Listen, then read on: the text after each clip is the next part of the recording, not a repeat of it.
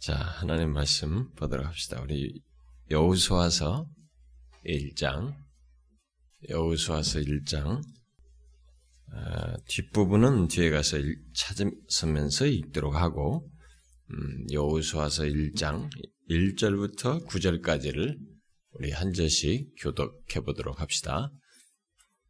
1절부터 9절, 끝절은 같이 읽고 그렇게 해 봅시다.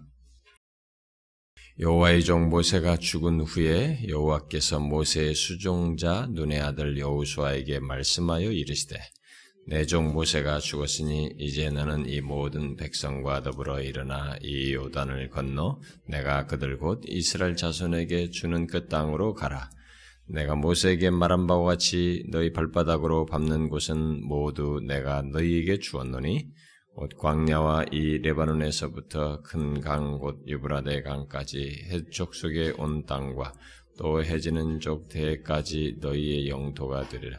내 평생에 너를 능히 대적할 자가 없으리니 내가 모세와 함께 있었던 것 같이 너와 함께 있을 것임이니라. 내가 너를 떠나지 아니하며 버리지 아니하리니 강 하고 담대하라. 너는 내가 그들의 조상에게 맹세하여 그들에게 주리라 한 땅을 이 백성에게 차지하게 하리라. 오직 강하고 극히 담대하여 나의 종 모세가 네게 명령한 그 율법을 다 지켜 행하고 오로나 좌로나 치우치지 말라. 그리하면 어디로 가든지 형통하리니 이 율법책을 내 입에서 떠나지 말게 하며 주야로 그것을 묵상하여 그 안에 기록된 대로 다 지켜 행하라. 그리하면 내 길이 평탄하게 될 것이며 내가 형통하리라. 다 같이 합시다. 내가 내게 명령한 것이 아니냐. 강하고 담대하라. 두려워하지 말며 놀라지 말라. 내가 어디로 가든지 내 하나님 여호와가 너와 함께하느니라 하시니라. 오늘 읽은 말씀 자체를 제가 강론할 생각은 아니고요. 우리가 지금 수요일 날 계속해서 살피고 있는 어, 그 흐름의 차원에서 어, 복음으로 성경을 읽는 어, 그러니까 복음의 시각에서 성경 전체를 개관하는 예, 그 차원에서 지난 시간에 우리가 이 신명기까지 연결시켜서 했기 때문에 장세기와 출애굽기가 분량이 많았 좀 비, 비, 비중이 많았죠. 왜냐하면은 그것은 뒤에서 나올 모든 내용의 일종의 패턴이 될 만한 것들이 거기 다 나와 있고, 그래서 중요한 것들이 거기 담겨져 있기 때문에 그나마 아, 좀 거기를 상세하게 한 것이고 아, 이제 그 사실 어, 출애굽기 이 끝나고 그뒤 부분은 이제 그것에 근거한 부가적인 내용들이 좀 더 나오는데 그 내용들 속에서도 여전히 복음의 시각에서 말하고 있는 것들이 있어서 그것을 어, 언급을 했 죠. 신명기 같은 경우도 그래서 여기도 이제 뒷부분도 이제 아마 좀 빠르게 여기서는 아, 지나가게 될 것이라고 보여지고요. 일단은 똑같이 계속 복음의 시각에서 성경을 이 여우수아를 복음의 시각에서 보는 일을 똑같이 하려고 합니다. 그런데 오늘 읽은 내용이 이제 음, 하나의 참조할 내용이기 때문에 이것을 읽는 것이고 이거 자체를 어, 강론하는 것은 또 아닙니다. 제가 옛날에 아주 초기에 예, 이 강론한 적이 있는데 아마 여러분들 중에 들은 사람 거의 없을 거예요. 어, 여호수아서는 제가 언젠가 별도로 한번 전체 강론할 수 있는 기회가 있으리라고 믿습니다. 성경에서 어, 여호와 하나님과 아, 이스라엘의 그 언약 관계를 아, 부부 관계로 비유한 것에 비추어서 보면 이스라엘의 그 가나안 입성과 그 다음에 가나안에 정착해서 거기서 생활하는 그런 가난 생활은 하나님과 이스라엘의 어떤 이걸 부부로서 서로 부부로서 볼 때 이 부부로서의 결혼 생활에 해당하는 것이라고 말할 수 있겠습니다. 이 가난 생활을 결혼 생활이라고 어, 이제 출애, 그렇게 볼 때 이제 출애굽 사건이 이제 신랑이 신부를 이렇게 구하는 것으로 어, 그리고 신의 산에서의 그 어, 언약 맺는 것, 그 언약의 말씀을 예, 부부가 아, 혼인 서약을 하면서 서로 약속하는 것으로 어, 언급을 말을 하고, 네, 그 다음에 이제 가나안 생활은 부부가 이렇게 마치 그 이제 결혼 생활을 하기 위해서 안착된 그런 결혼 생활에 대한 내용이라고 일반적으로 말을 하게 되는데 그 시각에서 볼 때 이스라엘이 가난에 들어가서 정착하는 여기 여우수아에서의 내용은 아, 남편 대신 하나님께서 아내를 위해서 얼마나 열렬하게 어? 아, 그 그들을 위하는 일을 하시는가를 어, 볼수 있습니다. 이제부터 볼 내용은 아, 곧 여호수아서부터 그 이후로 어, 계속되는 내용은 아, 그러하신 하나님을 이제 구체적으로 어, 밝혀주고 있죠. 동시에 아, 여기 여호수아서 내용은 어떤 사람의 말대로 마침내 종되었던 자들이 자신의 땅을 소유하는 것으로 어서 실로 새로운 피조물이 되고 종이 상속자가 되며 무력한 자에서 그 성숙한 후계자가 되는 것을 말한다라고 할 수도 있습니다. 뭐 그런 정도로 이 에, 간단하게 이 오수아서의 그 음, 내용을 배경적으로 알고 자 그러면은 출애굽해서 어, 이제 약 40년 정도 광야 생활에 거의 방황을 했죠. 40년 그러니까 동안 광야 생활을 해온 이스라엘 백성들에게 생긴 이 이제 놀라운 어떤 내용이 이제 여기 여호수아에서 전개가 되는데 이스라엘 백성들에게 있어서 어, 우리가 이 여호수아서에 해당 기록된 이제 하나님의 입성에서 들어가서 뭐막 정복하면서 이제 거기에 안착하게 되는 이런 내용에 앞서서 어, 이스라엘 백성들이 이제 광야 40년을 보낸 다음에 여기 지금 왔다는 것을 잠깐 생각해 볼 필요가 있어요. 자, 이스라엘 백성들에게 있어서 광야에서 보낸 그 40년이라는 기간은 사실 짧은 세월은 아닙니다. 예? 40년이라는 세월은 한 인간의 인생의 길을 놓고 보면 40년이라는 세월은 짧은 게 아니죠. 여러분들 중에 연세가 있으신 분들은 40년 기억, 40년 전에 어떤 사건이나 기억될 만한 걸 한번 생각해 보시면 참 까마득한 옛날 얘기로, 진짜 아주 옛날 얘기로 이렇게 기억될 수 있는 그런 것이죠. 네, 과거 네, 그들에게 있어서 그 40년 전의 사건은 어, 뭐 기억될 수 있는 사건이기도 하죠. 어, 그들의 부모들이 하나님의 약속을 믿지 않음으로써 가난을 코앞에 두고 들어가지 못한 그런 끔찍한 실패의 사건이 아, 그들에게 있었죠. 어쩌면은 그 어, 사건을 잊을 수도 있는 세월을 보내기도 했습니다. 이 40년의 세월. 그러나 이들은 이 마침내 이, 이 가나안 땅의 앞에 왔을 때, 그, 뭐그 코앞에 이르렀을 때, 어, 이들은 하나님께서 그 요단 동편의 왕들과 싸움을 예, 요단 동편 넘어가기 전에 바사낭 시옥이랑 막 이기잖아요. 이렇게 어, 이 왕들의 싸움을 이기고 한컷 이게 고무된 상태에서 가나안 땅으로 들어갈 준비를 하고 있습니다. 이전 자신들의 이 조상들 부모들 세대와는 좀 다른 그런 상태에서 어, 이 가나안 땅을 앞에 두고 이제 들어가려고 준비하고 있죠. 자, 그런데 먼저 하나님께서 어, 그런 상태에서 그들의 지도자인 이 여호수아에게 약속을 말씀하셔요. 그 일을 하시는데 들어가는 일을 하는데 그의 약속을 말씀하시는 것이 오늘 우리가 읽은 1절부터 어, 9절의 어, 내용입니다. 이 약속은 하나님께서 음, 이미 다 얘기하신 것이에요. 그들에게 약속한 땅을 주실 것이고 아무도 어, 이스라엘 백성들을 막을 자가 없을 것이라는 것. 그 이유는 하나님께서 이스라엘 백성들과 함께 하여서 그들로 하여금 그 땅을 유업으로 얻게 하실 것이기 때문에 어, 누구도 막을 자가 없을 것이다. 이렇게 말했습니다. 그러나 그들이 이 목표를 이루려면 조건이 있었습니다. 음, 그것은 뭐예요? 우리가 이건 내용에서만 가지고 얘기하자면 자 모든 걸 이렇게 다 아무도 너희들 막을 것 작을 자가 없다. 다 주, 주었고 그 땅을 너희들이 유업을 얻게 할 것이다라고 했습니다. 그런데 그것이 오토매틱하게 이루어집니까? 이 약속이 뭐가 조건으로 있어요? 네? 율법을 지키라고? 음. 그 뭐 7절과 8절에서 다 얘기하고 있는 그 내용이죠. 어, 그 율법을 다 내가 네게 명령한 그 율법을 다 지켜 행하고 오르나 좌우르나 치치지 말라. 그리하면 어디를 가든 형통할 것이다. 율법책을 입에서 떠나게 말고 주야로 그것을 묵상하여 그 안에 기록된 대로 다 지켜 행하라. 이렇게 말을 했습니다. 뭐예요? 하나님의 말씀에 대한 순종이에요. 그런데 여러분들이 이런 순종을 믿음과 분리하면 안 됩니다.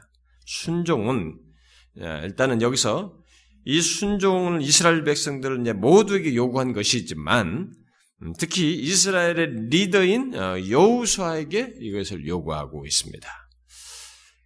그는 사람들의 동료가 있을 것이고 뭐 어떤 이들에게서 어떤 일이 있다 할지라도 거기에 흔들리지 말고 하나님의 말씀대로 행하라고 순종하라고 말을 하고 있습니다. 그런데 제가 조금 전에 말했다시피 이 순종은 믿음과 분리된 것이 아니죠. 아, 오히려 믿음은 항상 순종으로 이어져야만 하는 것입니다. 그렇지 않은 믿음이라는 것은 성경에서 말하는 믿음이 아니에요. 음? 그러니까 우리들이 보통 생각할 때 믿음이라고 하는 것을 심리적인 것으로 생각하면 안 되는 것입니다. 분명히 하나님께서 어떻게 하실 것을 약속으로 다 말씀하시고 그 하나님의 함께 하심에 대한 이 모든 것들을 하시면서도 이 얘기가 실제적으로 이들에게 경험되어지는 것은 자신이 그렇다는 하나님을 믿는 것을 순종함을 통해서 연이어서 드러내야만 하는 것입니다. 음? 모든 기독교 신앙이라고 하는 것은 믿는 바를 가지고 하나님께서 말씀하신 것을 하나님을 믿고 순종하는 일, 나가는 것 속에서 모든 것이 경험될 일이지 이게 무슨 뭐 관상기도 머릿속에서나 이 마음속에서나 다 컨트롤하고 여기서 막 심리적인 막 고양되거나 여기서 막 확신을 간다 심리적인 확신 다짐 말이죠. 아 그래 확신한다 이렇게 해서 될 문제는 아니에요. 기독교의 모든 믿음이라고 하는 것은 순종으로 이어져야 합니다. 그것이 아닌 믿음이라는 것은 성경에서 말하는 믿음일 수가 없습니다. 그래서 하나님께서 분명히 말씀하십니다. 자신이 함께 하실 함께 할 것이니 믿고 내가 말하는 바들 따라서 행하라 라는 것입니다. 그게 5절에서도 그렇고 9절에서도 계속 얘기하죠. 이스라엘의 모든 백성들뿐만 아니라 특히 그들의 지도자인 여우수아가 하나님께 함, 하나님께서 함께 하실 것을 믿고 순종해야 한다는 것을 먼저 그에게 말씀하셨습니다. 언약에 대한 순종은 이 리더가 아, 특별히 하나님께서 이 언약의 말씀, 하나님과 언약 관계 속에서 하시는 이 말씀에 대한 이런 순종은 아, 이 리더들이 특별히 선행적으로 가지고 있어야 돼요. 이제 이것은 앞으로 이들이 경험할 것 속에서 여러 가지로 이제 아, 메시지가 나오고 증거되겠습니다만은 이미 이런 사실을 이렇게 어, 모세를 통해서 이스라엘 백성들에게 말했어요. 신명기에서 앞으로 가난 땅에 들어가서 여긴 여우수아가 첫 번째 하나님께서 그 모세를 통해서 하셨던 말에 해당하는 것을 여우수아에게 직접 말씀하시고 여우수아는 그것을 이제 실행해야 하는 당사자 리더로서 서게 됩니다만은 앞으로 가난 땅에 들어가서 모든 이스라엘의 리더가 될 사람들은 자신들이 먼저 하나님이 함께 하신다는 것을 믿고 하나님 백성 공동체에 있어서의 하나님 리더는 하나님이 함께 하시는 것 그것을 믿고 그 백성을 주도하시고 이끄시는 하나님 그분의 현존에 대한 믿음을 가지고 그분이 하신 말씀을 따라서 순종하면서 믿음에 따른 순종에 의해서 리더십을 발휘해야 된다는 것이 하나님의 첫 메시지예요. 가나안 땅을 앞에 두고 있는 그에게 먼저 이 얘기를 하시는 것입니다. 근데 이런 식의 앞으로 이스라엘 백성의 모든 리더는 그런 사람들이 리더이어야 합니다. 어, 그것을 어, 이미 모세를 통해서 말을 했었죠. 어, 한번 잠깐 뭐 이렇게 얘기 나왔을 때 다시 한번 읽고 넘어가 봅시다. 자, 신명기 17장을 한번 봅시다. 17장. 앞으로 이스라엘 왕들이나 누구 세워질 리더들은 다 그렇습니다. 자, 신명기 17장 14절부터 음? 우리 20절까지 한 절씩 교독해 봅시다. 내가 내 하나님 여호와께서 내게 주시는 땅에 이르러 그 땅을 차지하고 거주할 때 만일 우리도 우리 주위의 모든 민족들 같이 우리 위에 왕을 세워야겠다는 생각이 나거든 반드시 내 하나님 여호와께서 택하신 자를 내 위에 왕으로 세울 것이며 내 위에 왕을 세우려면 내 형제 중에서 한 사람을 할 것이요. 내 형제 아닌 타국인을 내 위에 세우지 말 것임. 그는 병마를 많이 두지 말 것이요. 병마를 많이 얻으려고 그 백성을 애굽으로 돌아가게 하지 말 것이니 이는 여호와께서 너희에게 이르시기를 너희가 이후에는 그 길로 다시 돌아가지 말 것이라 하셨음이며 그에게 아내를 많이 두어 그의 마음이 미혹되게 하지 말 것이며 자기를 위하여 은금을 많이 쌓지 말 것이니라 그가 왕위에 오르거든 이 율법서의 등사본을 레위 사람 제사장 앞에서 책에 기록하여 평생에 자기 옆에 두고 읽어 그의 하나님 여호와와 경외하기를 배우며 이 율법의 모든 말과 이 규례를 지켜 행할 것이라. 다 같이 읍시다. 그래야면 그의 마음이 그의 형제 위에 교만하지 아니하고 이 명령에서 떠나 좌로나 우로나 치우치지 아니하리니 이스라엘 중에서 그와 그의 후손 자손이 왕위에 있는 날이 장구하리라. 아. 이제 가나안 땅에 들어가서 이스라엘 백성들이 한 민족 공동체로 이렇게 정착하는 데 있어서 하나님 백성 공동체에 있어서 바로 이것이 어, 그 백성들에게 함께 하실 하나님을 믿고 그분의 말씀에 순종하는 것이 있어야 된다. 특별히 지도자가 그래야 된다 라고 말을 하죠. 그래서 왕을 세울 때 그 왕은 율법에 따라서 순종하는 자여야 한다 라고 말을 했어요. 아, 이것은 아, 성경에서 어, 구속받은 자들을 예, 하나님의 백성들이죠. 그들을 다스리는 일종의 원리로 성경에서 이렇게 명시를 하는 것입니다. 이런 사실에 비추어 볼 때 하나님의 말씀에 순종하지 않는 지도자는 구속받은 자들, 곧 하나님의 백성들, 신자들이죠. 이 신자들을 리드할 자격이 없는 것입니다.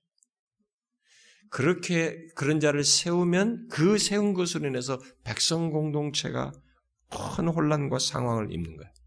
이스라엘 역사가 그런 걸 경험하는 거죠. 응? 하나님의 말씀을 가까이 두지 않냐고 순종치 아니하는 리더가 등장했을 때 이스라엘 백성들은 굉장히 혼란을 겪습니다. 하나님의 임재 속에서 하나님이 함께 하시는 것을 상대적으로 경험을 못해요. 하나님이 그 백성을 떠나시지 않냐고 함께 하시며 그들에 대한 관심을 가지고 계시지만 당사자들은 그것을 경험을 못해. 풍성하게. 이런 면에서 오늘날의 교회 리더들, 교회도 이제 리더를 세울 때나 리더를 할 때 이게 굉장히 중요한 것입니다. 하나님의 믿음이 있고 그 믿음이 순종하는 것으로 가진 믿음의 순종을 가진 로마서식으로 표현하자면 믿음의 순종을 가진 사람이 하나님의 말씀에 순종하는 리더여야 됩니다. 그런 사람들을 리더로 세워야 돼. 하나님의 말씀에 순종하는 것에 이렇게 선이 선명한 거 있잖아요. 하나님의 말씀이면 다른 것에 용인 안 해. 거기에 대해서는 전적으로 순종하고자 하는 다른 것은 2차적으로 여기서 중요한 이런 것이 있는 사람들이 리더가 된다. 그래야 그 사람의 리더 아래에 있는 백성들이 하나님이 함께 하셔서 일하시려고 하는 것을 이 리더를 통해서 경험하는 거예요. 앞으로 이 여호수아는 그것을 드러낼 사람이에요. 여호수아 가나안에 들어가 가지고 가나안에서 그것을 경험한. 그리고 앞으로 모든 왕들도 당연히 여기서 이런 것 같은 것을 드러내야 할 사람들입니다.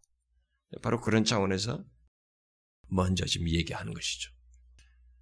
아, 리더 자신부터 하나님을 경외하고 두렵고 떨림으로 그의 말씀에 순종할 때, 또 하나님의 거룩함을 자신의 삶 속에서 가질 때, 자신이 리더하는 물이 뭐 교회, 나라의 삶 전체에 영향을 미칠 수 있고, 그 가운데서 그의 리더십 아래서 하나님이 함께 하시는 것을 이들이 어, 함께 경험하는 것이죠. 예. 그래서 이런, 이런 것 때문에 리더가 굉장히 중요한 것입니다. 오늘날 이 교회나 이런 데서 리더를 세울 때 뭐 학력을 따지고 무슨 유학을 갔다 왔냐 뭐 이런 거 따지고 뭐 이렇게 하고 이거 보는데 그게 큰 실수예요. 오늘 한국 교회들이 큰 실수하는 것입니다. 그거 보는 거 아니에요. 그가 하나님과 얼마나 이 부분에 있어서 가까운 사람이며 하나님의 마음을 이렇게 삶 속에서 순종하고 드러내는 그런 사람인지 예? 이런 것을 봐야 되거든요. 뭐 옛날 선지자들을 말하면 여호와의 파도스라고 하나님의 정념을 가지고 말 그런 마음을 가지고 그렇게 하는 사람을 가진 그 사람을 소유한 것이 리더를 가진 것이 이 사람들이 그 리더를 통해서 하나님께서 그들과 함께 하신다는 것을 보고 경험할 수 있는 큰 혜택을 받아요. 그러니까 성도들이 눈을 좀 떠야 된다. 예? 영적인 분별력을 가졌네. 근데 정신 나갔어요. 오늘 뭐 그냥 뭐 목소리 가지고 뭐 미남이고 뭘 어쩌고 저쩌고. 아니 목사가 뭐 얼굴 예뻐서 뭐 어쩌려고. 글쎄 모르겠어 스펄전처럼 이렇게 너무 사람에게 혐오감을 줄 얼굴은 스펄전이 막았어요. 어, 당신을 보면 회중들이 다 웃을 거기 때문에 안 하는 게 좋겠다. 이렇게 해서 막은 사례가 있습니다만은 그런 케이스가 아닌 한은 우리가 외모로가 아니에요. 그 사람을 통해서 진짜 하나님의 이런 말씀에 순종하며 그의 거룩함을 삶 속에서 가지고 그분의 마음을 이렇게 전달할 때 그를 통해서 하나님의 함께 하심을 경험하는 이게 있게 된단 말이에요. 자신의 약속이 그를 그 리더십 아래서 이루어지는 일이 있단 말이죠. 그래서 저와 여러분이 앞으로 무슨 좋은 미래를 우리 교회 안에서 큰 미래를 경험하고 싶으면 리더십을 가진 뭐 저 같은 사람이나 또 리더십을 가진 또 다른 사람들 비롯해서 우리 전체가 어디에 초점이 있어야 되냐면 하나님의 말씀에 순종하는 데 초점이 있어야 돼. 그분께 더 친밀하려고 하는데 초점이 있어야 돼. 이것은 하나님께서 자신의 약속을 우리에게서 이루시고 자신이 함께 하시는 것을 보이겠다고 하는 일반적인 통로야 이게. 원리야. 그걸 하면 돼. 아, 그럼 우리는 생각이 또 이게 실용주의적인 사고방식이 돼서, 아, 그러면 갑자기 막 커지겠네? 이것부터 생각해. 왜 그렇게만 생각하네? 하나님의 함께 하심의 현존은 물량적이고 외형적으로 이렇게 크게 늘어나는 그 차원에서 생각할 수 있는 게 아니에요. 응? 그런 일이 부가적으로 있을 수 있을지 모르지만, 하나님의 백성들 가운데 하나님이 함께 하심으로써 있게 되는 이 quality는 영적인 quality는 완전히 다른 것이에요, 여러분. 마치 영적인 면에서 이런 거라고 봅니다. 옛날에 김, 김정일이가 자기 뭐 특수부대 몇 사람을 몇만 명을 줘도 안 바꾸겠다. 어? 몇만 명의 군, 군사들 안 바꾸겠다. 그런 특수부대가 있다잖아요. 하나님을 알고 있는 그런 진실한 사람, 그런 사람들이 많지 않아도 오히려 그, 그런 quality를 가지고 있는 것이 하나님과의 관계를 가진 것이 더 복될 수 있는 것입니다. 그게 어떻게 가능하냐예요. 그것은 하나님이 그 백성들과 함께 하시면서 일하시는 것이 드러날 때 있거든요. 우리가 이제 보는 거예요, 여우수에서. 와, 이들이 어떻게 이렇게 하지? 다른 거 없어요. 지금 말한 그 원리에 의해서 이 리더십을 통해서 그들에게 약속을 함께 하셔서 약속을 이루시는 기 때문에 여우수에서에 일어나는 어떤 좋은 역사라는 것에 다 일어나게 되는 것입니다. 그것이 아니면 이루어질 수 없는 것들이에요, 다. 우리는 그냥, 아, 원래 당연한 것처럼 이렇게 여우수와서 읽어나가면 안 됩니다. 천만의 말씀이에요. 지금 말한 그것에 의해서 일어나는 것입니다. 하나님은 자신의 약속을 따라 내가 함께하고 누구도 너를 막을 수 없다라고 하는 그것을 그 리더십 안에서 이루어 나가시는 것이에요. 그러므로 하나님의 백성의 리더는 하나님의 성품을 그의 백성들에게 반사하는 자예요. 반사해야 하는 것입니다. 이 원리는 계속되는 구약 성경에서 강조되다가 신약에서 하나님 나라의 주 대신 예수 그리스도에게서 더 완전하게 글로 연결돼서 나타나고 완전하게 드러나게 됩니다. 그래서 예수 그리스도가 이 진짜 온전한 순종 속에서 하나님의 성품을 대변하는 최고의 리더로, 왕으로 등장하시는 거죠. 존재, 선지자요, 제사장이고 왕이면서 그렇게 등장하시는 것입니다. 결국 여기 여호수아에서 하나님의 약속들은 그의 백성들을 약속의 땅으로 인도하기에 합당한 어, 여우수아와 같은 인물, 또 왕의 역할을 하는 인물에 성취될 것, 성취된다는 것을 어, 말해주고 있습니다. 우리는 그런 사실을 여기 우수화서에서 보게 되는데, 어, 제가 뭐 여기 있는 사건들을 다 정확히 말하지 않고 이런 복음적인 차원에서만 핵심적인만 얘기하겠습니다. 자, 그것을 가장 쉽게 확인하려면 여우수아에서 어, 지금 그런 사실이 계속 나타나는 것을 가장 쉽게 확인할 수 있으려면 지금 여우수아서 1장 읽었잖아요. 1장과 예, 함께 여우수아 뒤에 끝부분을 보면은 이 뒷부분의 두장 정도 23장, 24장을 보게 되면 어떻게 이게 이루어졌는 이 전말을 어, 볼 수가 있습니다. 자, 그 내용을 보면 하나님께서 약속하신 바대로 이스라엘이 실제로 그 땅을 지금 말한 여기서 1장에서 이렇게 말씀하시고 그대로 하시더니 진짜로 하나님이 함께 계셔서 이 백성들에게 약속을 이루시는 것을 봅니다. 그래서 그것이 이루어진 것을 보게 돼요. 그래서 마침내 그 땅에 들어간 것을 보게 됩니다. 그래서 이제 제가 다 읽질 않았습니다만은 여우수아서 23장 어, 이렇게 전반부 같은 걸 보게 되면은 하나님께서는 그들에게 아무도 그들의 소유를 넘볼 수 없을 정도의 안식을 그 땅에서 누리게 하십니다. 음? 23년. 제가 뭐 시간 내면 좀 다 읽었으면 좋겠는데 어, 이때 이제 나중에 우리가 그 할 때 읽긴 하겠죠 금요일 날. 근데 23장에서 이제 그 여우수아가 막 마지막 말 하는 거기서 보면은 그들의 소유를 누가 감히 넘볼 수 없을 정도 이들이 안식을 그 땅에서 이제 얻게 됩니다. 물론 그들이 그렇게 된 것은 어떻게 됐어요? 아까 제가 말한 것처럼 그렇게 리더 아래서 약속한 대로 물론 그 백성도 거기 함께 해야 합니다만은 하나님께서 그렇게 그런 말씀하신 것 안에서 그들을 위해서 싸우셨기 때문에 그렇습니다. 이들이 23장에 와서 이렇게 모든 소유를 다 해서 자기들이 일단 안착하게 된 건, 이 땅에 안착하게 된 것은, 음? 그런 정도로 안식을 그 땅에서 누리게 된 것은 전적으로 하나님께서 그들을 위해서 싸우셨기 때문에 그래요. 설사 그들이 차지하지 못한 땅이 남아 있어요. 어? 남아 있다 할지라도 23장 4절과 5절에 보면 그걸 지적을 합니다만은 그렇다 할지라도 어, 그 21장에서 보는 바처럼 하나님의 약속은 성취된 것으로 간주됩니다. 자, 여러분 21장 한번 보세요. 내가 아까 읽으려다가 여기서 중간에 읽으려고 밀어놨는데 21장 43절부터 45절을 한번 읽어봅시다. 43절 45절 시작 여호와께서 이스라엘 조상들에게 맹세하사 주리라 하신 온 땅을 유와 같이 이스라엘에게 다 주셨으므로 그들이 그것을 차지하여 거기에 거주하였으니 여호와께서 그들의 주위에 안식을 주셨으되 그 조상들에게 맹세하신 대로 하셨으므로 그들의 모든 원수들 중에 그들과 맞선 자가 하나도 없었으니 이는 여호와께서 그들의 모든 원수들을 그들의 손에 넘겨 주셨음이니라. 여호와께서 이스라엘 족속에게 말씀하신 선한 말씀이 하나도 남음이 없이 다 응하였더라. 자, 이렇게 된 것이 다 어떻게 해서 있게 됐다? 하나님께서 하셨다. 하나님께서 주셔서 됐다. 여러분 뒤에 23장 어, 어, 14절 어, 한 절을 더 읽어봅시다. 음? 14절 읽어봅시다. 시작.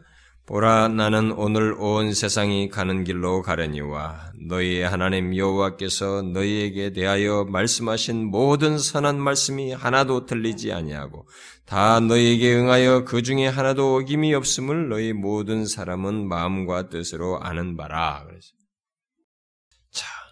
그게 뭐예요? 아직 이들이 조금 남은 것이 있었어요. 어, 남은 거 있었지만은 여기 기록된 대로 뭐예요? 하나님의 약속을 성취된 것으로 간주하고 있습니다.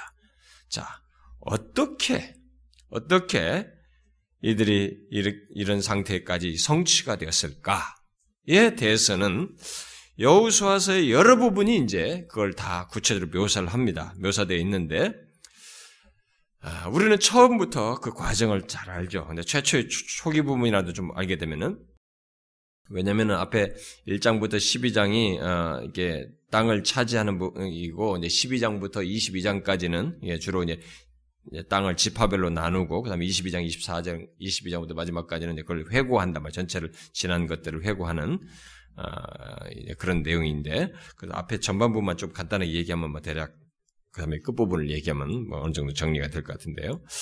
아, 어떻게 이렇게 됐을까? 이렇게 성취할 수 있었을까라고 했을 때 여러분 우리가 최초의 어, 이 전반부부터 어, 잠깐만 얘기하면 이들은 이집트에서 나오는 길을 막았던 바다를 제거하기 위해서 하나님께서 기적을 행하셨습니다.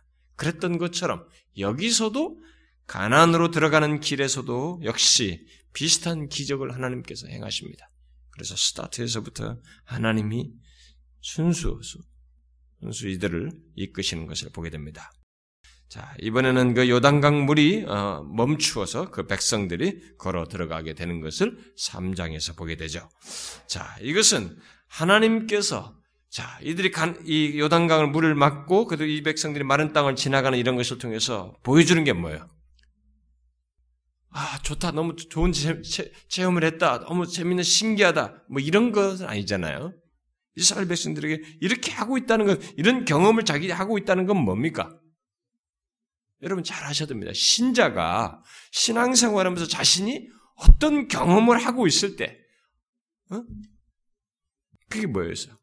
하나님이 함께 계신다는 것을 단순히 물질적인 환경 자체를 우리에게 보여주고 그것으로 놀라게 하기 위한 것이 아니라 이런 것은 사실 오히려 부차적인 것이에요. 그냥 현상적인 것입니다. 그 이거 현상을 통해서 지금 말하는 것은 뭡니까? 하나님이 이스라엘과 함께 하신다는 표시예요. 이것은. 물이 갈라진 것은 일종의 표시인 것입니다. 그리고 그들을 위해서 일하고 계신다는 것을 증거해 주는 것이죠. 동시에 이것은 또 뭐예요? 앞으로 이것이 스타트가 돼가지고 앞으로 가난 땅에 들어가서 있을 일들이 어떻게 될 것인지를 보여주는 것입니다. 어떻게 해요? 가난 땅의 족속들을 이렇게 하나님이 지금 하시는 것처럼 같이 계셔서 그들을 쫓을 것이라고 하는 표시로서 주시는 것입니다.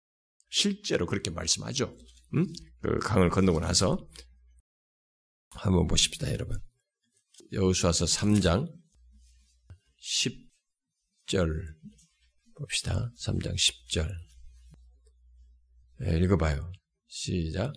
또 말하되 살아계신 하나님이 너희 가운데 계시사 가나안 족속과 헷 족속과 히위 족속과 브리스 족속과 기르가스 족속과 아모리 족속과 여부스 족속을 너희 앞에서 반드시 쫓아내실 줄을 이것으로서 너희가 알리라.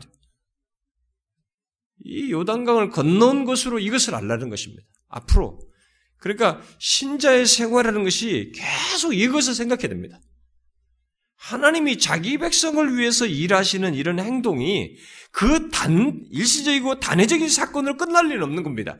일, 어차피 하나님께서 언약 가운데 자기 백성들과 함께해서 자기 백성의 삶을 인도하실 때는 이 관계 속에서 일하시는 거란 말이에요. 이 관계는 언약 관계란 말이에요. 일시적인 하나의 사건에 의해서 깨지고 하는 문제가 아니란 말이에요. 그러면 이 관계 속에서 일할 때 어떤 일을 하셨다는 건 뭐겠습니까? 앞으로도 그렇게 하시겠다는 것을 보여주는 표시죠.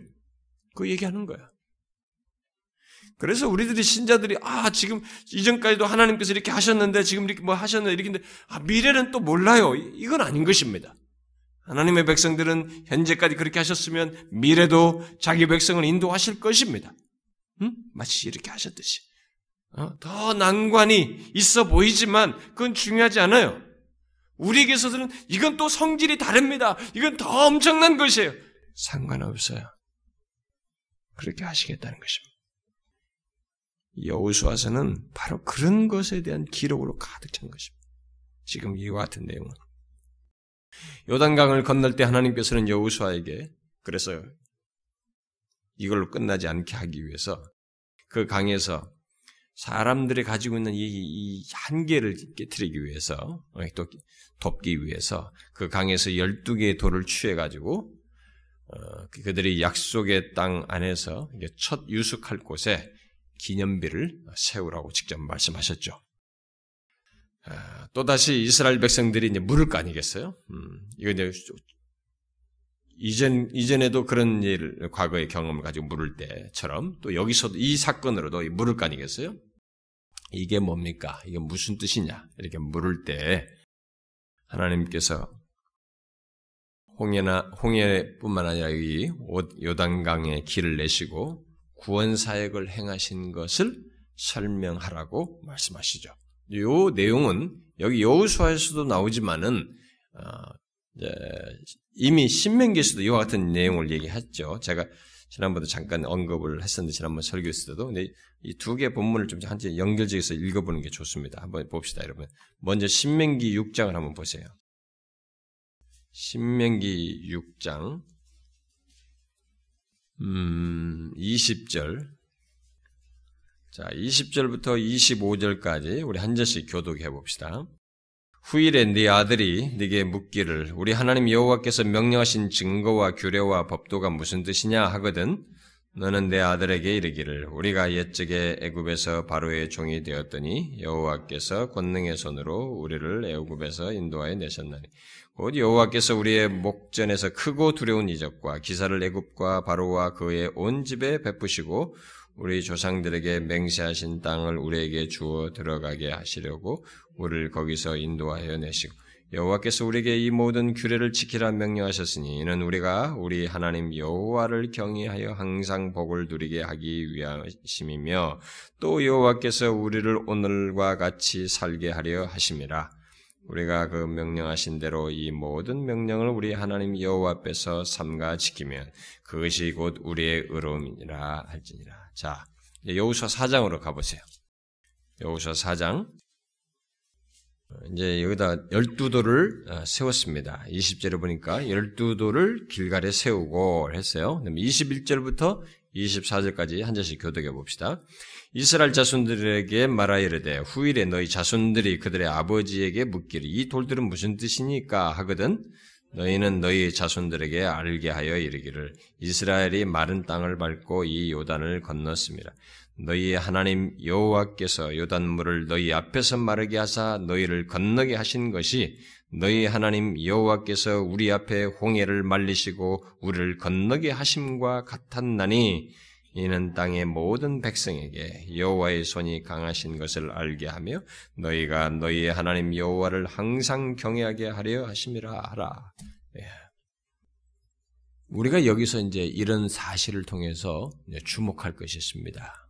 그것은 하나님께서 이 홍해도 이렇게 하셨던 것처럼 여기서도 똑같이 하신 것을 말하게 하라고 하는데 이렇게 이와 같은 하나님의 구원 행동, 구원 사역들을 지금 하나님께서 말하라고 함으로써 일종의 구약적인 표현으로 말하자면 복음을 얘기하는 것이에요. 그들을 위해서 행하신 사실. 제가 앞에서 복음으로 성경 읽는다라고 했을 때 복음은 하나님께서 우리를 위해서 행하신 것을 말한다는 것이죠. 우리를 위해서 행하신 것의 가장 중대한 것, 그리고 점진적으로 목적성을 가지고 행하시는 것의 그 내용에 예수 그리스도의 십자가가 있어서 우리가 이제 복음의 궁극으로 핵심으로 예수 그리스도를 얘기하지만 계속 앞에서부터 그런 예언적 성격을 띠고 자기 백성들 향해서 우리를 위해서 행하시는 이것을 우리가 복음으로 얘기를 했을 때 지금 여기 하나님의 구원 행동을 구원 사역을 이 구약적인 표현을 통해서 일관성 있게 말을 하고 있습니다. 그러니까 그것을 통해서 복음을 일관성 있게 제시하고 있는 것이죠. 그러니까 하나님께서 그렇게 이스라엘 백성들을 위해서 행하셨다는 복음이 결국 이스라엘 백성들의 존재를 의미 있게 만들고 있다는 것을 이들로 하여금 말하는 거예요. 깨닫게 라 잊지 않도록 하라는 것입니다. 여러분 이거 잘 기억하셔야 됩니다. 제가 말하는 이 내용을. 우리는 하나님께서 하나님의 백성이죠. 하나님의 백성은 아, 하나님께서 어, 우리들을 위해서 행하신 것 때문에 존재가 의미를 갖습니다. 존재가 의미를 가져요. 우리는 이런 그 그것을 하나님께서 잊지 않도록 하게 돼요. 그게 엄연한 사실인데 우리는 대체적으로 이 사건과 표면적인 것과 제, 자기가 받는 혜택 차원에서만 생각하고 넘어가는 경향이 있어요. 그래서 하나님이 이것을 통해서 일종의 구약적인 표현을 통해서 이 복음을 일관성 있게 강조하는 셈이죠. 지금 여기서. 어, 그래서 이 같은 하나님의 강조를 우리가 정확히 인지하고 인정해야만 하는 것입니다. 그러니까 억지로 없는 것을 그렇게 하라 지금 얘기하는 것이 아니에요. 실제로 이스라엘 백성들을 위해서 일을 행하신 하나님의 역사를 경험한 맥락 속에서 너희들이 그것으로 인해서 너희들의 존재가 가치가 있고 의미가 있지 않았는가? 이 사실을 잊지 말라라고 말하는 거예요. 이런 행동이. 이스라엘은 하나님께서 그들을 위해서 행하신 것 안에서 그들의 존재가 의미 있음을 확연히 이 경험을 통해서 건넌 경험을 통해서 자기 스스로 확인하게 보게 됩니다. 근데 자 바로 이와 똑같은 맥락이 우리에게도 똑같이 적용돼요. 예수 그리스도의 피로 구속받은 자도 똑같은 것입니다. 그러니까 우리 또한 하나님께서 우리를 위해 행하신 것 안에서 종되었던 조건, 죄악 가운데 빠졌던 조건은 죄악 가운데 멸망과 죽었던 존재했던 우리에게 어떤 일이 벌어진 것은 하나님이 우리를 위해서 행하신 것이에요. 그래서 우리에게 의미가 있게 된 것은 나의 존재 의미가 있게 된 것은 전적으로 그것 때문입니다. 하나님께서 나를 위해서 뭐가 행하셨기 때문에 나의 존재에 새로운 의미가 있게 된 것이지 이게 없으면 나의 존재 의미는 뭐 그냥 죽은 조건이에요. 허물과 죄로 죽은 상태 그 이상의 의미는 없는 것입니다. 이것을 이 백성들에게 잊지 말라고 한 것처럼 하나님은 우리들에게 그걸 강조합니다. 하나님의 백성들에게 이게 중대한 것이에요. 하나님의 백성들에게. 하나님의 백성들에게 있어서는 이 사실을 잊지 않는 것이 굉장히 중요한 겁니다. 여러분이 바울의 서신도 사실상 바울이 그런 것을 영적인 차원에서 여러 가지 설명을 하지만 여러 가지 교리적인 용어를 쓰지만 그것을 굉장히 강조합니다. 그것을 망각하고 엉뚱한 대로 빗나가는 것을 자꾸 경계하면서 결국 그 자리로 돌아오도록 얘기하는 것입니다. 이스라엘 백성들에게는 바로 하나님이 자신들을 위해서 행하신 것 안에서 존재가 의미 있게 됐다는 것을 강을 건너고 경험을 통해서 그리고 잊지 않도록 하는 이 도를 세움으로써 말한 것이고 우리는 거기에 해당하는 것은 예수 그리스도께서 우리를 죄를 지고 십자가에 달려 죽으신 것에서 그것을 사실을 갖게 되고 그것을 잊지 않도록 하는 이 성찬 같은 걸 통해서 우리의 존재가 하나님께서 우리를 위해서 행하신 것 때문에 의미가 있게 됐다. 나라고 하는 존재의 가치는 하나님께서 그리스도 안에서 나를 위해서 행하신 것 때문에 의미가 있다.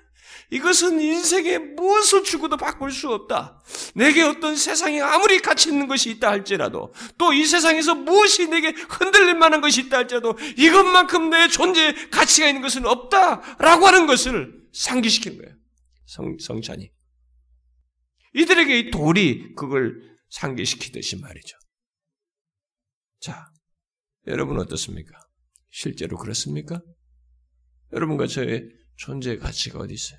존재의 의미가 어디 있습니까? 아직도 예수 믿으면서 자신의 존재의 의미가 아니 다른 것에 있다. 어? 하나님께서 나를 위해서 행하신 것에 있지 않고 다른 것에 있다라고 생각한다면 그 사람은 이게 엑스트라예요. 하나님이라고 하는 것이 주님을 믿는 신앙이 자신의 존재에 있어서 부가적인 것이라는 얘기야. 잘못 믿고 있는 것이죠. 그 사람은 하나님을 알지 못하는 것입니다. 십자가의 구속의 은혜를 알지 못하는 것이겠죠. 그럴 리가 없습니다. 십자가의 은혜를 알고 구속의 은혜를 아는 사람은 그럴 수 없습니다. 신자는 자신의 존재가 의미가 있게 된 것은 분명히 하나님이 자신을 위해서 행하신 독생자 예수 그리스도로서 행하신 그 십자가의 구속의 의미 때문에, 구속의 내용 때문에 있게 된 것입니다. 우린 그것을 부인할 수 없어요. 그렇죠? 우리는 부인할 수 없습니다. 이것을 잊으면 안 된다는 거예요. 잊지 않도록 해서 도를 세워라. 후대들에게 알려줘라. 우리도 그것을 잊지 않도록 하기 위해서 나를 기념하라라고 하는 성찬을 하는 것 아니겠어요? 우리는 우리가 이 세상에서 말한 것처럼 소유나 지식이나 잘난 것과 이런 것으로 나의 존재 의미를 말하지 않습니다. 그런 것들이 나의, 나의 존재를 의미있게 한다고 말하지 않습니다. 신자가 된 우리는 그것이 아니라 하나님께서 정령 우리를 위해서 행하신 너무나 놀라운 일에서 그 대답을 말합니다. 이스라엘 백성들 이걸 잊지 말라는 그 얘기하는 것입니다. 그리고 나서 이스라엘은 이 이런 사실을 여기서 멈추지 않고 하나님께서 계속 하시죠. 계속되는 하나님의 역사 속에서 그들은 더욱더 그 사실을 분명하게 확인하게 됩니다. 곧 하나님께서는 그들의 존재가 의미 있게 하시는 그들의 존재를 의미 있게 하시는 일을 그들을 위한 일을 멈추지 않고 계속 하심으로써 그들에게 더 확연하게 보게 하시죠. 우리는 그것을 가난에 들어가서 첫 번째로 부딪힌 여리고성 공격에서도 어, 보게 돼요. 하나님께서는 여리고성을 향한 어떤 일을 하시기 전에 먼저 여우수아에게 나타나시죠. 성경은 여호와의 군대 장관인 천사가 여우수아에게 나타난 것으로 어, 기록하고 있는데 결국 하나님께서 뭐 나타나신 것이라 보아야 되겠죠. 자, 그리고는 여리고성을 함락시킬 전략을 여우수아에게 알려주고 그대로 할 것을 아, 말씀하십니다. 근데 그 전략은 다른 것이 아니고 무장한 남자들이 언약계와 함께 그 성을 돌라는 것입니다. 말하지 말고. 그럼 그냥 돌기만 하는 거, 뭐창 던지는 것도 아니고, 뭐 하는 것도 아니고, 돌라는 것입니다. 침묵 속에서. 자, 그러니까 전쟁의 행위를 하지 않고 이런 일을 하라고 하는 것입니다. 전쟁의 보통 행동을 하지 않고 이런 식으로 돌라고 했어요. 자, 왜 그렇게 하라고 하셨을까요? 왜 이렇게 하라고 하셨을까요? 앞에서부터 이제 말하는 내용의 인장선상 하면은 뭐 말하기 쉬울 텐데, 왜 이렇게 하라고 하셨을까요? 우리 다른 것보다 이 전쟁을 이들이 하는 거 아니지. 이들이 전쟁의 행동을 이들이 하고 있는 게 아니잖아요. 그런데 이들은 돌기만 하는데 이것을 함락시키는 일을 하는 것이니까 결국 뭐예요? 이 싸움은 바로 하나님께서 하신 싸움이라는 거예요. 그분의 능력으로 여리고를 무너뜨리고 정복하겠다는 것입니다. 바로 그 때문에 그것을 말하는 거죠. 그것을 알게 하기 위해서 이런 전략을 말씀하신 것이죠. 그런데 우리는 하나님께서 여리고를 정복하는 과정에서 제가 앞에서 서두에서 얘기했습니다. 계속 하나님 백성들을 위한 하나님의 행동이 나와요, 지금. 이런 게 다 그 얘기예요, 지금. 그런데 여리고를 정복하는 과정에서 침묵 행동을 통해서 그런 사실을 말하는 것뿐만 아니라 그 안에 여리고성 이 성 안에 그 어떤 것도 취하지 말라고 말씀하시죠. 음?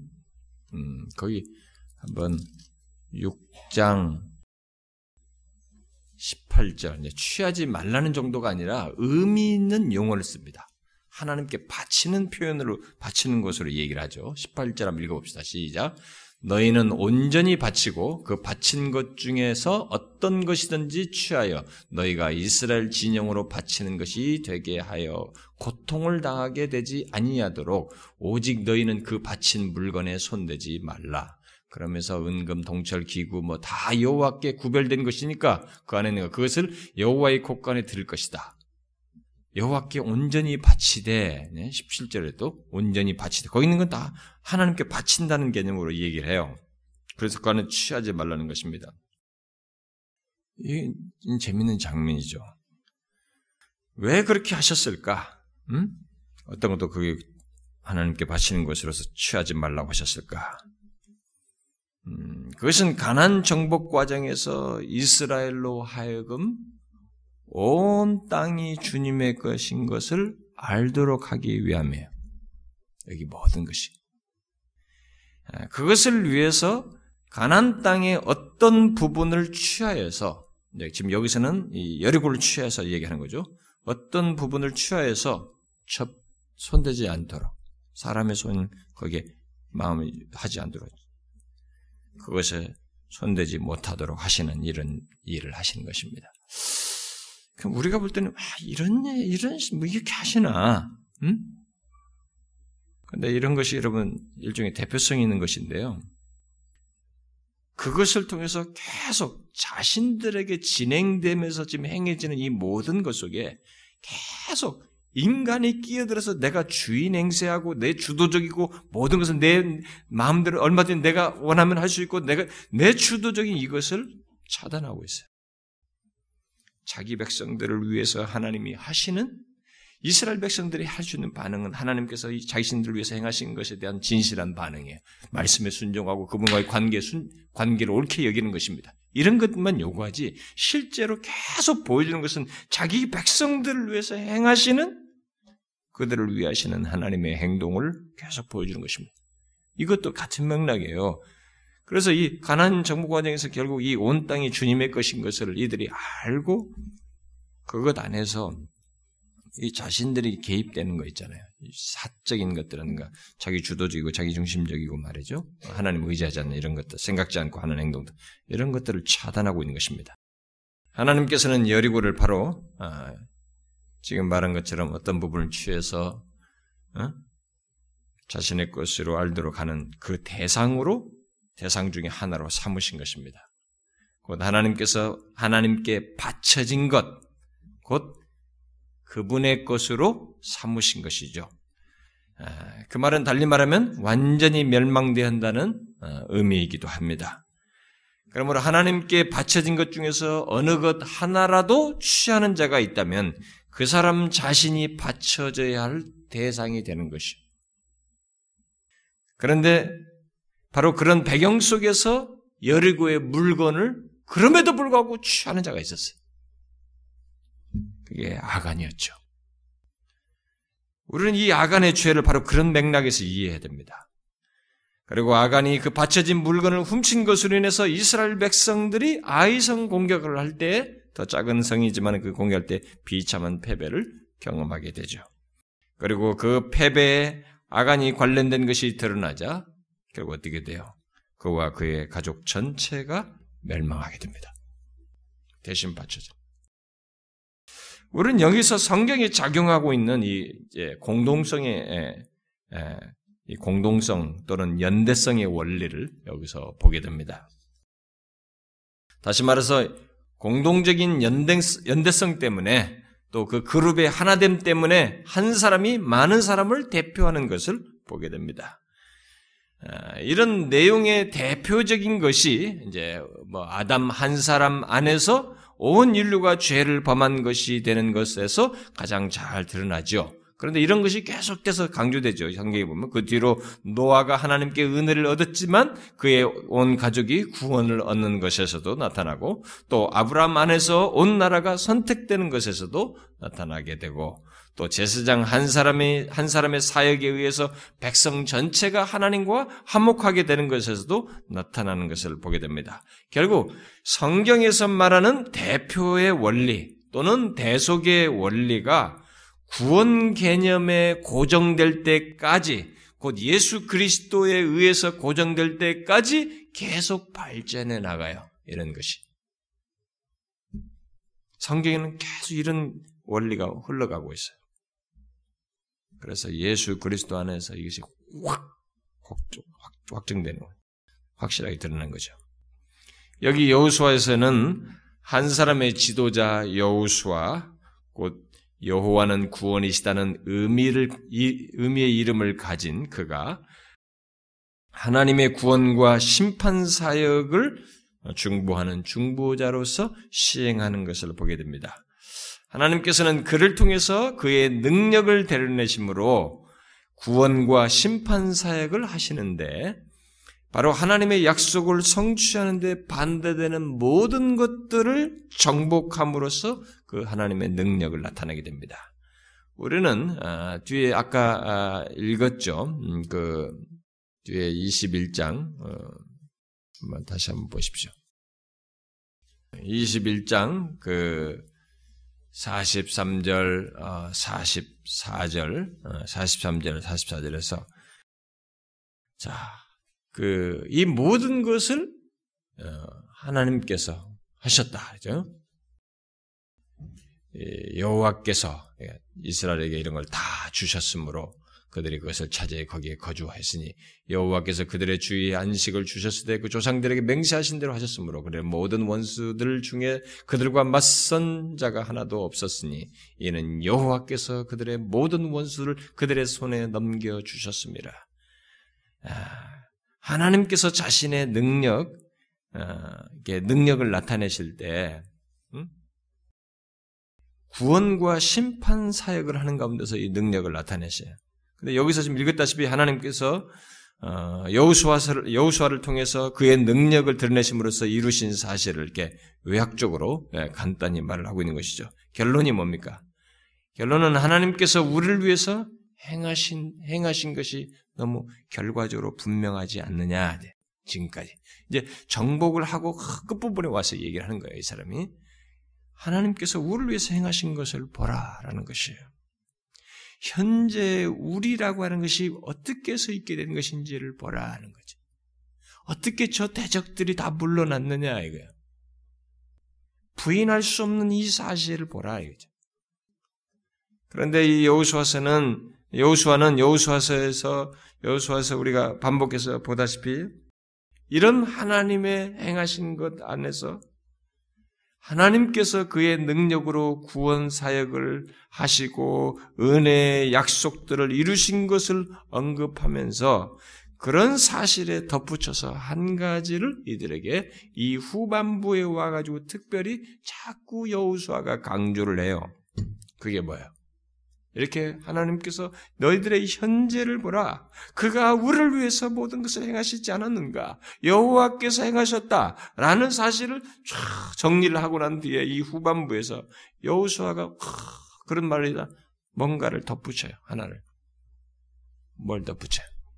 아주 자연스러운 성경의 논리예요. 사도 바울도 그렇고 모든 것을 다 그랬습니다. 신약에서도 그렇고. 뭘 덧붙여요? 나도 이렇게 흑판 좀 만들어가지고 쫙쫙 써가면서 할까, 앞으로. 그 TV 보니까 막 그렇게 하는 사람들이 많던데, 요즘. 왜 이렇게 대답을 안 합니까?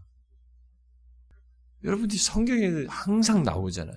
하나님께서 우리를 위해서 행하신 것을 말하고 난 다음에 자연스럽게 덧붙이는 내용이 있잖아요.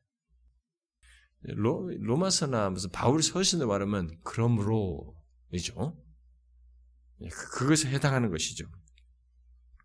하나님의 구원 사역으로 말미암아 약속들이 성취됐다고 해서 하나님과의 언약 관계에서 이스라엘 백성들이 지켜야 할 언약적인 요구들이 사라지는 것은 아닙니다. 그렇게 하신 것 안에서 그들이 하나님의 언약에 충실해야 하는 것입니다.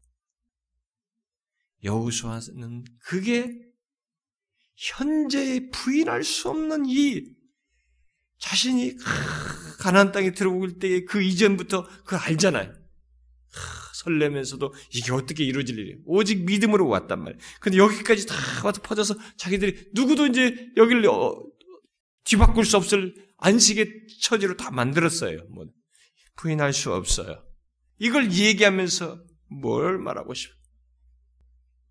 그 언약을 언약에 너희들이 충실한 하나님께서 우리를 위해서 행하신 것 안에서 우리가 그 연약 관계에 충실해야 된다. 여기에서 우리들의 어떤 행해야 할 책임이 사라진 것은 아니다. 요구하신 것이 사라진 것이 아니다. 그래서 그 언약을 범할 경우에 생길 위험한 결과들을 막 경고하죠. 음? 뭐 그런 걸 경고합니다. 그 23장 아까 좀 읽었습니다만은 네, 읽어봅시다. 23장 14절부터 16절까지 한번 읽어봅시다. 음? 읽어봐요. 시작. 보라 나는 오늘 온 세상이 가는 길로 가려니와 너희의 하나님 여호와께서 너희에게 대하여 말씀하신 모든 선한 말씀이 하나도 틀리지 아니하고 다 너희에게 응하여 그 중에 하나도 어김이 없음을 너희 모든 사람은 마음과 뜻으로 아는 바라. 너희 하나님 여호와께서 너희에게 말씀하신 모든 선한 말씀이 너희에게 임한 것 같이 여호와께서 모든 불길한 말씀도 너희에게 임하게 하사 너희 하나님 여호와께서 너희에게 주신 이 아름다운 땅에서 너희를 멸절하기까지 하실 것이라. 만일 너희가 하나님 너희의 하나님 여호와께서 너희에게 명령하신 언약을 범하고 가서 다른 신들을 섬겨 그들에게 절하면 여호와의 진노가 너희에게 미치리니 너희에게 주신 아름다운 땅에서 너희가 속히 멸망하리라. 여기서 이 사람이 아주 중요한 말을 했습니다. 지금 이 사람들은 여기 현재 시제의 경험은 하나님께서 말씀하신 대로 다 그대로 이루어졌어요. 그리고 그걸 말씀하신 걸 친히 이루신 것입니다. 말씀하셨고 말씀하신 것을 약속을 이루신 하나님이 계셔요.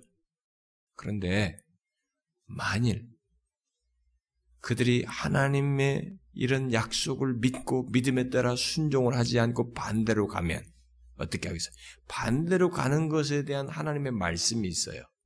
어떻게 하겠다는. 그리고 말씀하셨으면 이것도 이루시는 하나님이 계신 거예요. 여기 그 이루시는 하나님인 것처럼 너희들이 이걸 잊으면 안 된다는 예수 믿는 사람들이 자꾸 한쪽을 생각해요. 이 한쪽만 자꾸 생각. 이 자기들의 부실한 것에 대해서는 하나님이 그냥 다 몰라 할 거라고 생각이 돼. 언약 관계는요. 여기 관계는 물론 우리들의 상대적으로 온전치 못한 이런 것이 있지만은 언약 관계는 이렇게 서로에 대한 관계에 충실하고 반응하는 것을 기본적으로 내포하고 있습니다. 하나님께서 우리를 위해서 하시는 것, 어? 성실하게 행하시고 약속을 지키는 것, 말씀하신 대로 이루시는 것은 좋아하면서 하나님이 기뻐하지 않는 것을 행했을 때 하나님 어떻게 하실 것이라고 말씀하시고 이것을 이루시는 분도 하나님이시라는 것을 생각지 않고 행하는 것은 우리가 잘못하는 것이죠. 그건 위험한 일이에요. 그래서 경고하는 것입니다. 그래서 24장으로 이어져서 여호수아는 언약갱신을 위한 의식을 묘사하는 가운데 하나님께서 자기 백성을 위해 행하신 일, 곧 복음을 강조함과 동시에 그 백성으로 하여금 신실하게 순종함으로 하나님께 반응하도록 요구하는 내용을 끝말로 결론적인 내용으로 말하고 여우수아를 끝내요. 우리는 여기서 이런 사실을 알아야 됩니다. 복음은 바로 이런 반응을 요구하는 것입니다. 이런 반응을 일으키는, 일으키며 또 요구하는 것이에요. 하나님께서 우리를 위해서 행하신 그 은혜로운 행동을 알고 그 은혜의 수혜자가 된 사람은 그것으로 인해서 자신의 존재가 의미 있게 된 사람은 그에 따른 반응을 한다는 것입니다. 어떻게? 그 관계를 소홀하지 않고 여우수아, 여우수아처럼 나와 내 집은 하나님만을 섬기겠다. 하나님에게다 하나님께 다른 경쟁적인 것을 두지 않겠다. 이게 반응이에요. 부인할 수 없는 하나님께서 자신들을 위해서 행하신 것이 부인할 수 없는 사실이기 때문에 나를 위한 하나님의 복음적인 사실이 너무 선명하기 때문에 그 은혜로운 행동을 알고 그것의 수혜자가 된 사람은 하나님께서 나를 위해서 행하신 것으로 해서 자신의 존재가 의미 있게 된 사람은 여우수아처럼 말하는 거죠. 나와 내 집은 하나님만 섬기겠다. 하나님 곁에 다른 경쟁자들을 두고 싶지 않다. 그리고 다른 것에, 다른 우상에게 가능성이 뭔가 아무리 유혹해도 거기에 나는 한눈을 팔지 않겠다. 이게 복음에 대한 반응이에요. 그래서 모든 복음적인 내용 다음에는 그게 나오는 것입니다. 그러므로 그러므로 이기다. 어떻습니까? 이게 이렇게 해야 된다는 지식을 가져서 하는 것이 아니라 실제로 하나님께서 자신을 위해서 행하신 것을 아는 자로서 이렇게 자연스럽게 자신의 존재가 의미있게 된 이 사실을 부인할 수 없어서 그렇게 행동하는 것이 자격이 있습니까? 우리는 성경에 근거한 이런 질문과 체크를 꼭 해야 됩니다. 우리는 하나님의 진리를 하나님께 대한 신앙을 내가 생각하는 방식으로 모호하게 하면 안 됩니다. 모호하게 하도록 하는 것은 사단이 하는 것입니다. 좋은 게 좋은 것이고, 아, 괜찮아. 야, 그렇게 돼. 뭐 이렇게 돼. 우리는 그런 감정적인 발상과 말을 하지만 여러분 성경대로 하셔야 돼요. 그건 아닙니다. 우리는 하나님께 대한 신앙을 모호할 수 없습니다. 모호하려고 하자 여기서 얘기하는 것입니다. 봐라. 너희들의 현재자를 봐라. 어떻게 할 거냐. 나와 우리 집은 하나님만 섬기. 자연스러운 거예요. 이게 복음에 대한 반응인 것입니다. 우리 위해서 행하신 하나님의 은혜에 대한 반응이에요. 그래서 이런 거꾸로 우리가 질문을 하는 것입니다. 그런 반응이 없으면 도대체 당신에게 있어서 하나님은 뭐냐 이게? 하나님께서 당신을 위해서 행하신 것에 대한 이해가 있는가 말이지. 하나님께서 그리스도를 십자가에 달려서 우리를 하신 것이 이것은 뭐냐 말. 당신에게 그것이 분명히 관련성이 있느냐 라고 물을 수밖에 없는 것입니다. 어찌하여 하나님이 이차적이 되느냐 이거. 어찌하여 하나님 당신에게 있어서 하나님이 이차적인 존재가 될 수 있느냐 이거. 그럴 수 없다. 그분 앞에 감히 다른 경쟁적인 것을 둘 수가 없다는 것이. 그래서 사도 바울이 배설물로 여긴다는 말을 할 때 경쟁적인 것을 두지 않겠다 그 말이에요. 그래서 아예 똥 취급한다는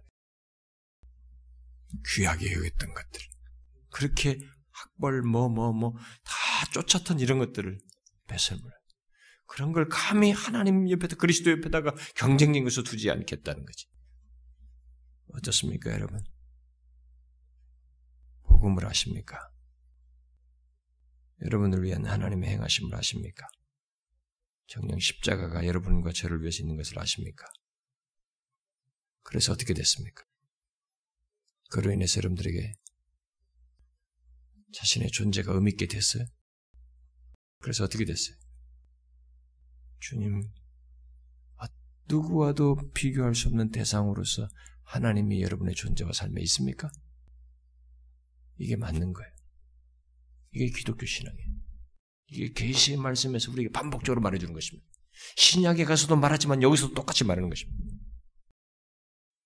우리는 이 부분에 대해서 확고해야 됩니다. 기도하겠습니다. 하나님 아버지 감사합니다. 하나님께서 저희들을 위하여 너무나 큰 일을 행하셨습니다. 독생자를 내어 주시며 그분 안에서 우리에게 참 생명을 주셨습니다. 정작 우리에게 필요한 모든 것을 그분 안에서 행하셨습니다. 그에 대한 우리의 반응은 정녕 우리의 존재와 삶의 새로운 의미를 알고 주님과의 관계에 충실하고 주님의 말씀에 기꺼운 순종을 하는 것인 줄 압니다. 주여 저희들이 모두 그러한 자 되기를 소원합니다. 그러해야 된다는 지식에 의해서가 아니라 실제로 그런 존재가 되기를 원하며 그런 삶을, 그런 관계를 하나님과의 관계 속에서 갖기를 소원합니다. 우리 모두가 갖게 하여 주옵소서. 예수 그리스도의 이름으로 기도하옵나이다. 아멘.